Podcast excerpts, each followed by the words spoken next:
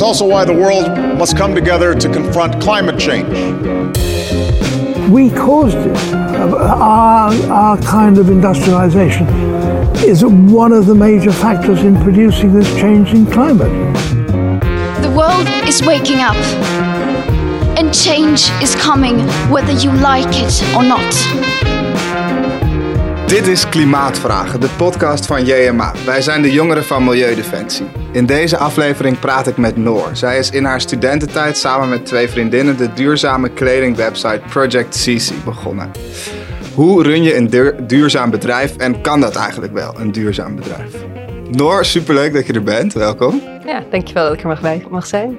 Uh, ja, om maar meteen met de deur in huis te vallen. Uh, wat is Project CC? Wat is dat voor website?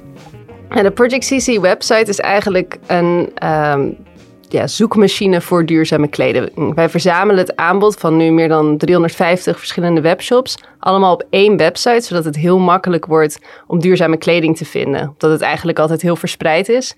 En wij doen ook al het onderzoek naar waarom de producten duurzaam zijn. Dus dan kan je eigenlijk heel makkelijk filteren op welke producten uh, nou ja, aan jouw voorwaarden, aan jouw waarden voldoen. En die kan je dan direct vinden. En dan kan je worden doorverwezen naar de webshop waar je dan het product kan kopen.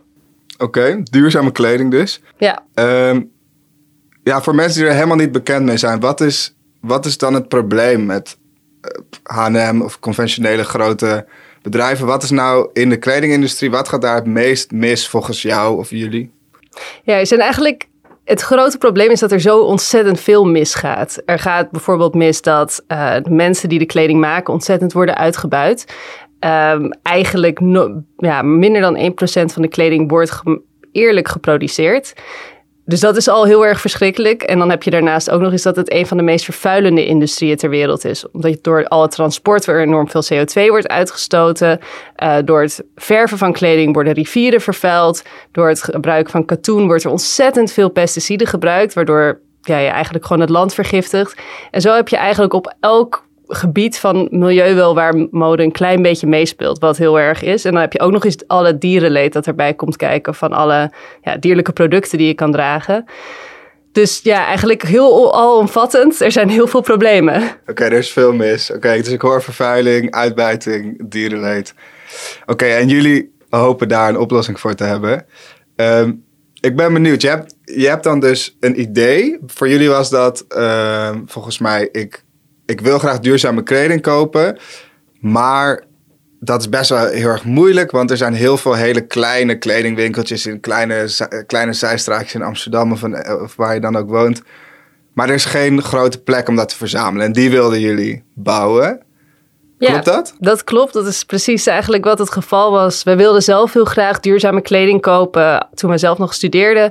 En ja, konden eigenlijk wel veel kleine webshops vinden waar je duurzame kleding kon kopen. Omdat er al heel veel bloggers zijn en heel veel media die hun best doen om die duurzame winkels te promoten. Maar als je gewoon op zoek bent naar iets specifieks, dan moet je echt tien winkels langs voordat je dat product hebt gevonden. En dan moet je ook nog eens al het onderzoek doen om te kijken of het ook wel echt duurzaam is.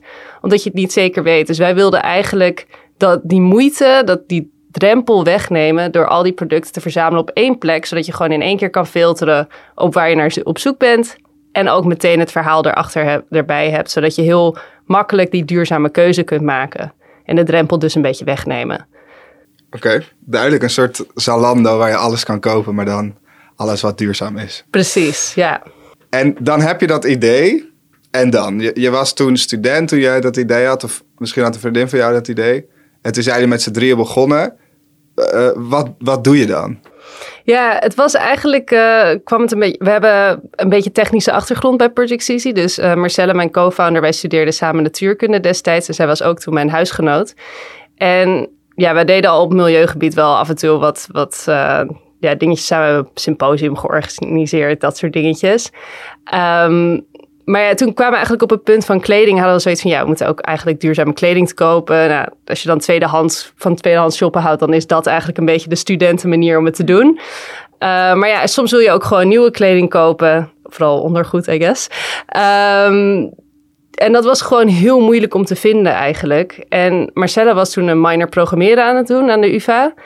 En zij leerde daar net hoe je webcrawlers moest bouwen. Dus hoe je ja, computerprogramma's maakt die van een webshop alle producten of alle content kopieert en het op je eigen website zet. En met die techniek had ze zoiets van: ja, als ik dat toepas bij al die webshops en het gewoon op één website zet, al die producten, dan lost dat voor mij het probleem op.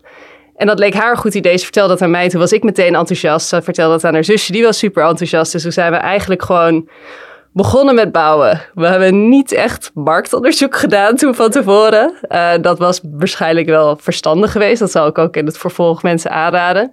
Maar wij hadden gewoon heel erg zoiets van: dit is wat wij heel tof vinden, dit is wat wij willen bouwen en we zien wel hoe het gaat. Oké, dus jullie hadden gewoon een vet idee. Jullie dachten, we gaan. Of jullie dachten misschien niet, jullie deden gewoon niet moeilijk. En jullie gingen het bouwen en, en dat is gelukt. Ja, en tot ja, we hebben natuurlijk wel toen het eenmaal er stond, uh, want het was ook gewoon leuk om het te bouwen en te onderzoeken. En we dachten wel natuurlijk van dit is een goud idee. Uh, dit hebben mensen sowieso nodig. En toen we een jaar later online gingen, ja, toen werd het opeens echt veel werk. Maar toen zagen we wel dat er meteen heel veel animo voor was. Dat heel veel met iedereen waar we ermee over spraken, die vonden het eigenlijk heel interessant en heel vet. En van de kant van de merken en webshops die duurzame kleding verkochten, die hadden zoveel behoefte aan een podium. Omdat het voor hen zo moeilijk is om te concurreren. En ja, op gewoon de normale media, zoals uh, social media en uh, via Google. Omdat ja, de grote Zalando's en dat soort dingen. Als je zoekt op duurzame kleding, stond Zalando heel lang bovenaan op Google. Omdat zij gewoon hele goede SEO uh, marketingtechnieken hebben. Oké, okay. dus zij zijn een groot bedrijf, ze weten goed te marketen. Dat merken we bij Milieudefensie ook heel veel. Dat er grote, vieze bedrijven zijn die goed kunnen marketen. En daar moesten jullie tegen in. Um, ja, het klinkt nu alsof jullie de website hadden gebouwd en dat nou ja, iedereen wel geïnteresseerd was. En nou ja, dat was hem dan. Maar ik kan me voorstellen dat er misschien best moeilijke momenten zijn geweest op dat pad naar een werkende website en klanten en, en, en webshops die aan mee willen werken. Was er, is er een specifiek moment dat jullie dat je je kan herinneren dat je dacht en dat je blijvend dat je daar toch doorheen bent gezet? Heel veel momenten. ja, nee, het is wel echt. Uh, ik bedoel, er was wel meteen animo, maar dan moet je ook op een gegeven moment moet je geld gaan verdienen. En dan moet je ook gaan nadenken over geld en hoe je dat moet gaan aanpakken. En als het geld gaat kosten, dan wordt het natuurlijk een heel ander verhaal natuurlijk met merken waar je mee samenwerkt. Want zij hebben het ook allemaal, nou ja, niet heel breed.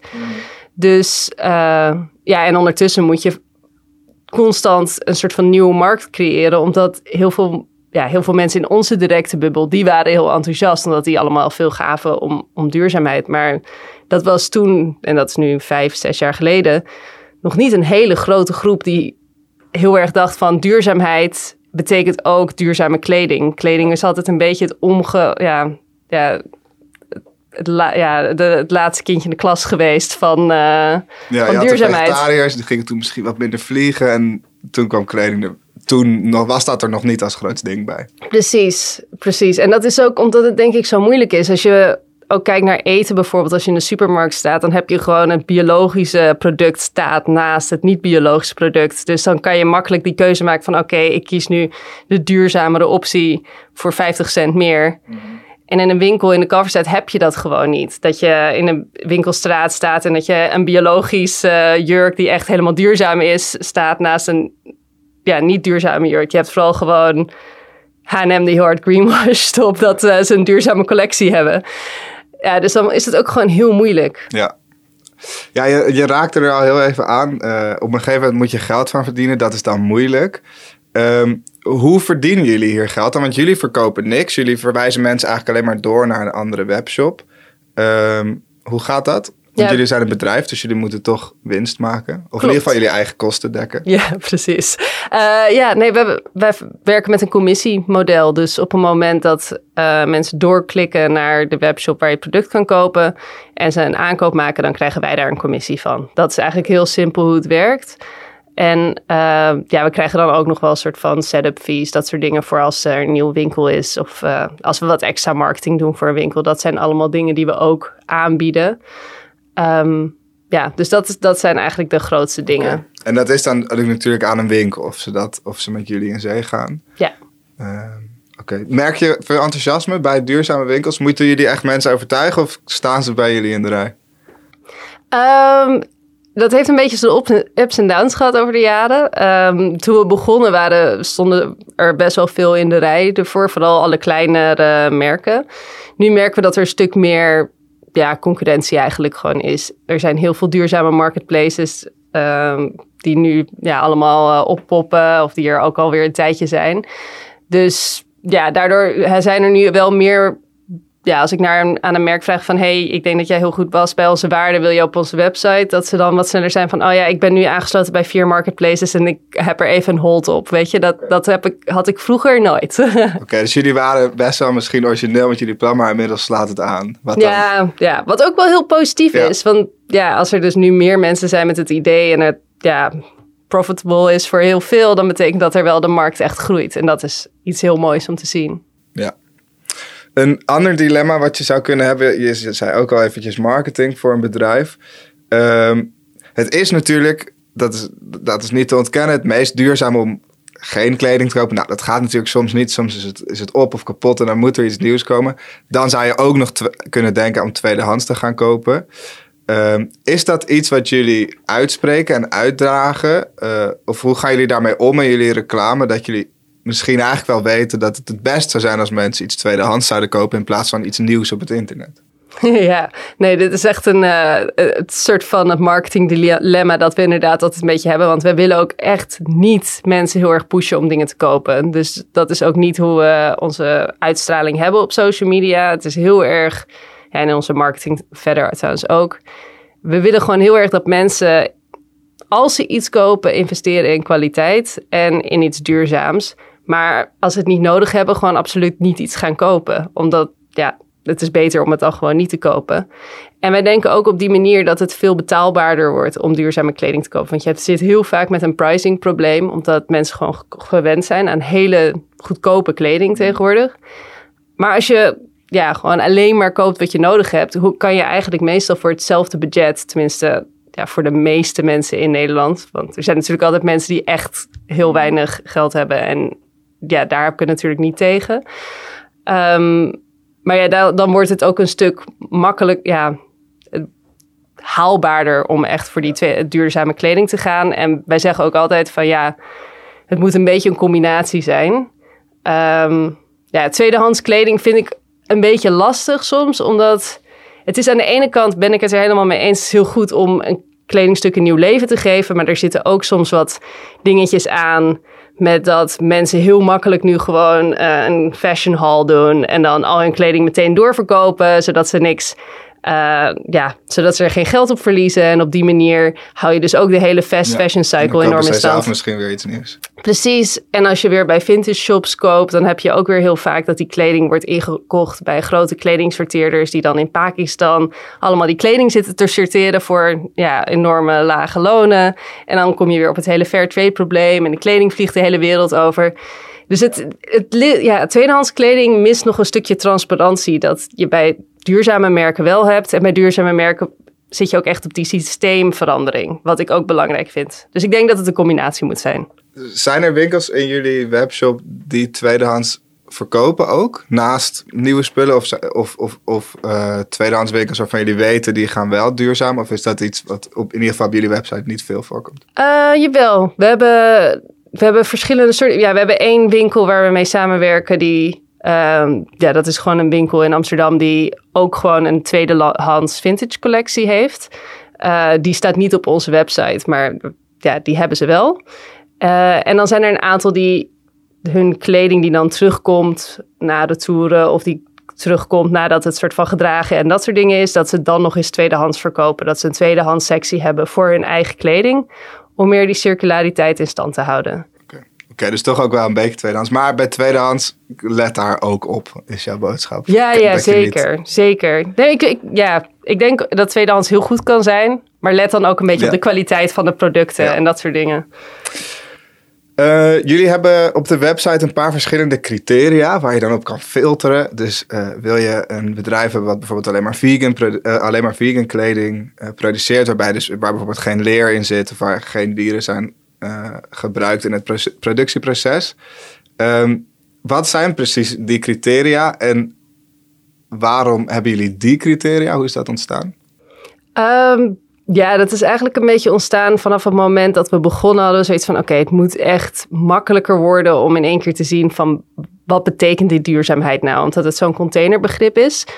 En toen hebben we gewoon gekeken naar de eerste zoveel merken die we aansloten. Van wat zijn de, zijn de categorieën die we kunnen maken? Nou ja, milieuvriendelijkheid is natuurlijk een hele duidelijke. Fairtrade is een hele duidelijke. En dan zag je heel duidelijk dat er merken waren die heel erg gefocust waren op veganisme. En ik moet zeggen, die, dat label was eerst uh, diervriendelijk slash veganisme. Omdat je ook heel veel merken hebt die op die manier zaten. Maar toen kregen we heel erg vanuit de ja, consumenten eigenlijk te horen van dat ze juist dat vegan filter graag willen. Wat ik heel goed begrijp. Um, ja, dus toen hebben we dat veranderd. En ja, tenslotte waren de overige termen die mensen ook wel graag wilden weten, is of iets lokaal geproduceerd is. Um, en dan, ja, good cause was eigenlijk een beetje een, uh, een, een, restterm, want er zijn heel veel merken die iets extra's doen, iets, uh, ja, bevolkingsgroepen extra steunen of uh, ja, spullen geven, helpen met educatie, dat soort projecten allemaal. En dat is ook heel mooi. En dat, dat viel gewoon niet onder de andere termen eigenlijk. Okay. En uh, oké, dus jullie hebben dan die paar criteria uh, vastgesteld. Hoe zorgen jullie dat jullie daar kritisch op blijven? Dat jullie die criteria up-to-date houden? Misschien komen er in de toekomst nieuwe, uh, uh, nieuwe issues op met bepaalde producten of bepaalde productiemethodes. Uh, doen jullie daar zelf veel onderzoek naar of hebben jullie daar partners voor? We doen wel dat onderzoek zelf. Um, en we hebben ook af en toe wat onderzoekstagiaires die er wat meer, uh, die, die even wat dingen weer aanscherpen. Dat altijd heel interessant is. Uh, we hebben nu een groep de, van 180 DC, soort van consultancy studenten die uh, er ook weer helemaal voor ons zijn ingedoken. Dus we proberen dit eigenlijk wel elk jaar een paar keer aan te scherpen. Uh, en dat gaat ook eigenlijk heel automatisch, omdat we met elk merk dat erbij komt, doen we een soort van impact-analyse, waarbij ze vragen moeten invullen van ons. En ja, we hebben gewoon natuurlijk een aantal keurmerken, een aantal dingen waarvan we meteen zijn, oké, dat is goed. Maar daar komen ook steeds weer nieuwe dingen langs die we dan moeten onderzoeken en het dan over moeten hebben. Van is dat goed genoeg? Is dat niet goed genoeg? Wat is het leefbaar loon in dat land? Is dat soort van uh, hoe ver zit dat van het minimumloon? Dat soort dingen zijn constant dingen waar we toch weer even dan een beetje moeten aanscherpen, onderzoek moeten doen. En ja, ik doe over het algemeen al het impactanalysewerk. En als ik het niet zeker weet van of het aan onze, als het een randvoorwaarde ding is, dan hebben we daar een meeting over met het core team. En dan kijken we wat we, ja, wat het beste kunnen doen. Dan ja, scherpen we het eventueel aan of we werken, ja, of wij zijn merk af. Oké. Okay. Um, Eén laatste iets wat, waarvan ik dacht, nou, uh, daar moet je misschien op letten, is uh, jullie hebben af en toe uh, grote investeringen waarschijnlijk als je voor het eerst uh, je website lanceert of als je grotere verandering doorvoert. Ehm, hoe zorgen jullie ervoor dat, of ten eerste, hebben jullie daar investeerders voor af en toe? En zo ja, hoe zorg je ervoor dat je dan wel onafhankelijk blijft van investeerders die niet per se misschien altijd op alles meegaan met, met jullie waarden. Want jullie zijn hier best wel heel principieel in, maar groot geld is dat misschien niet altijd. Ja, heel goed punt. Um, nou, de investeerders die we tot nu toe hebben, um, ja, zijn daar, doen, pushen ons daar in geen opzicht in. Uh, maar dat is ook wel waar we zelf heel hard uh, op zijn. Want we hebben wel heel veel gesprekken gehad, ook met investeerders die zeiden van, oh, en dat is super tof. En dan kan je dat mooi verkopen aan H&M als greenwashing tool. Daar gaan ze echt heel veel geld voor willen betalen. En dan waren ze van, nee, dat gaan we gewoon Laat niet doen. Uh, en als jij, jullie dat willen doen, dan willen wij ook niet dat zij in ons investeren. Want dan zitten we totaal niet met onze visie op één lijn. Um, ja, ik denk dat het voor studenten en ja, voor iedereen eigenlijk die zelf een bedrijf willen beginnen ja, als je investering gaat ophalen, het is het zo belangrijk dat je op één lijn zit met je investeerders. Want dat zijn gewoon mensen die je de rest van je bedrijf mee te maken gaat hebben. Ja. Is het moeilijk? Uh, is, het een, is het moeilijk om dan investeerders te vinden als je, als je best wel streng daarop bent? Um, het is sowieso heel moeilijk om investering te vinden op het moment dat je geen netwerk hebt eigenlijk. Ik, wil, wij zijn, ik denk dat dat eigenlijk een van de moeilijkste dingen is van als een jong persoon, als een student uh, een bedrijf beginnen. Is dat investeerder en je geen netwerk hebt. Sommige mensen hebben natuurlijk dat wel, maar ja, dat netwerk hebben is echt heel essentieel voor het krijgen van, van funding. En ja, wij zitten nu net in een, in een accelerator-programma. Wat betekent dat we deel zijn van een programma dat jou gaat helpen, coachen en ook een beetje in je investeert.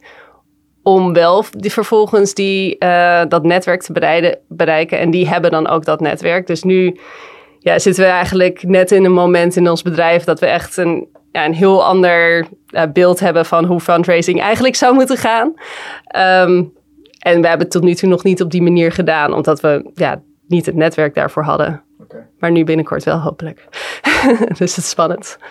Um, Oké, dus jullie hebben de website, jullie hebben de investeerders. Uh, het gaat nu best wel goed. Uh, ik, ik ken veel mensen die jullie website kennen. Ik moet eerlijk zeggen, ik vind het zelf een fantastische website om te gebruiken. Uh, al helemaal als man trouwens, want het is vaak een stuk moeilijker nog om duurzame kleding en ook tweedehands kleding te vinden. Um, ik zag dat jullie uit gaan breiden of zijn uitgebreid naar Europa in plaats van alleen Nederland. Spannend. Hoe gaat dat? Uh, ja, dat is zeker spannend. Um, ja, we zijn, waren al eerder een beetje uitgebreid naar de UK en we hadden ook Duitsland erbij. Dus we hebben nu inderdaad de rest. We hebben eigenlijk gewoon een internationale website die door heel Europa gebruikt kan worden. En we zitten nog een beetje te kijken van ja, welke markten zouden we dan echt gewoon willen aanvallen met marketing eigenlijk. Um, dus ja, dat, dat gaat eigenlijk een beetje. Daar, daar zijn we nog niet heel hard aan begonnen. Dus nu is het vooral de mensen die de internationale website gebruiken. Ja, die zien we wel af en toe binnenkomen in Scandinavië en soms ook in Spanje. En dat is heel, heel leuk om te zien. Oké, dus het begint ook met andere landen binnen te drukken. Ja, ja. En verder, is, het, is, het, is dit af zo? Of gaan jullie, hebben jullie nog andere projecten die uh, in de nabije toekomst uitgerold gaan worden? Ja, nou, we zijn dus eigenlijk op een moment heel erg bezig met uh, een beetje naar buiten treden met de data die we nu hebben. De productdata, niet de gebruikersdata, daar blijven we vanaf. Uh, maar ja, wat we heel erg zien is dat er dus nu, wat ik al eerder zei, meer concurrentie is. Er is veel meer interesse voor duurzame producten, ook bij Zalando, uh, bij andere ja, productvergelijk websites, bij bloggers, bij media. En wij willen eigenlijk gewoon al die, al die verschillende media, al die verschillende zoektools, willen wij ja, empoweren door onze data beschikbaar te stellen. En dat doen we dan samen. En wat voor, wat voor data bedoel je? Wat, wat is productdata? Ja, dat is dus eigenlijk um, ja, heel simpel gezegd de producttitel, de, de plaatjes, de productbeschrijvingen en alle duurzaamheidsdata die wij daaraan toevoegen. Oké. Uh, en met een uh, commissielinkje. Oké, dus jullie uh, halen dan al die informatie, die scrapen jullie, heet dat, van, van, de, van de webshops. Die bundelen jullie, voegen jullie zelf misschien nog iets aan toe. En dat uh, gaat dan weer naar andere bedrijven. Precies. Ja, we doen nu ook bijvoorbeeld een pilot met Ecosia. Uh, de zoekmachine die bomen plant, die denk ik iedereen ik hier kent. Hoop ik. Ja, ik heb nog gewoon wat mensen gehoord die het niet kenden. En toen was ik echt shocked. Um, die pilot runt wel in Duitsland, dus dat zie je niet zien in Nederland. Maar uh, daarbij doen ze nu, hebben ze een eigen soort van Google Shopping gemaakt. Waarbij ze, uh, ja, op het moment dat je daar naar jeans zoekt, dan zie je gewoon een hele hoop jeans. Maar bovenaan staat dan om, staan dan vier producten die duurzamer zijn, of nou ja, gewoon duurzaam zijn, bevonden door ons. En daar gebruiken ze onze duurzaamheidsdata voor. En dan linken ze ook door. En zij kunnen daar dan ook op commissie verdienen door het ja, het commissienetwerk dat wij zelf gebouwd hebben. Dus op die manier kunnen we aan hun manier meteen een manier geven om geld te verdienen, zodat zij bomen kunnen planten. En wij kunnen gewoon, gewoon geld verdienen, omdat wij dat allemaal faciliteren. Um, ja, en zodoende gaan we dat soort samenwerkingen nu met meer opzetten. En ook met duurzame bloggers die op commissie willen werken en al dat soort partijen. Omdat we eigenlijk heel graag al die duurzame producten zoveel mogelijk naar de plekken willen brengen waar mensen al aan het shoppen zijn. Want ja, anders ben je gewoon iedereen naar je toe aan het trekken met marketing. En dat is ja, best wel duur en ook niet altijd het meest ethische, wat je al zelf zegt. Dus dat, dat leek ons gewoon eigenlijk meer een manier om het met z'n allen samen te doen. Ja. Beetje community building. Ik zie het al voor me, een heel soort duurzaam internet. Precies.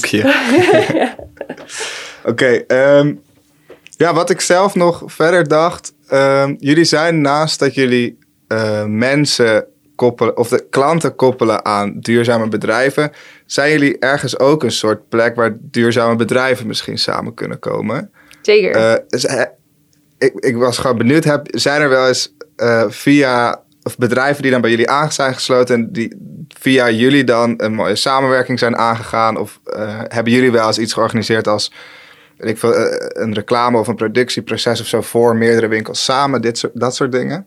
Ja, we hebben daar wel wat, wat dingetjes mee geprobeerd. Ehm, ja, wat we bijvoorbeeld hebben gedaan een tijdje is dat we als we dan een samenwerking zelf met een influencer of een blogger of een mediakanaal waren en we daar dan, dat is dan best duur om dat te doen. Dus dan zeiden we van, nou ja, dan betalen wij een stukje, dan betalen wij allemaal samen een stukje. En dan gingen wij een soort van proberen al die winkels samen te verzamelen om dat dan te regelen. Maar dat is heel veel werk. Okay. Uh, dus dat, dat, maar dat kunnen we nu wel met dit, uh, dit commissienetwerk dat we aan het ja, gemaakt hebben. Dat kunnen we dat wel meer faciliteren. En we krijgen nu ook al meer van winkels te horen. Uh, die bijvoorbeeld iets maken zoals nou ja, schoenen. Dat zij heel graag het leuk zouden vinden om samen te werken met een leuk jeansmerk. En als ze daar dan een beetje commissie ook op kunnen verdienen, weet je, superleuk.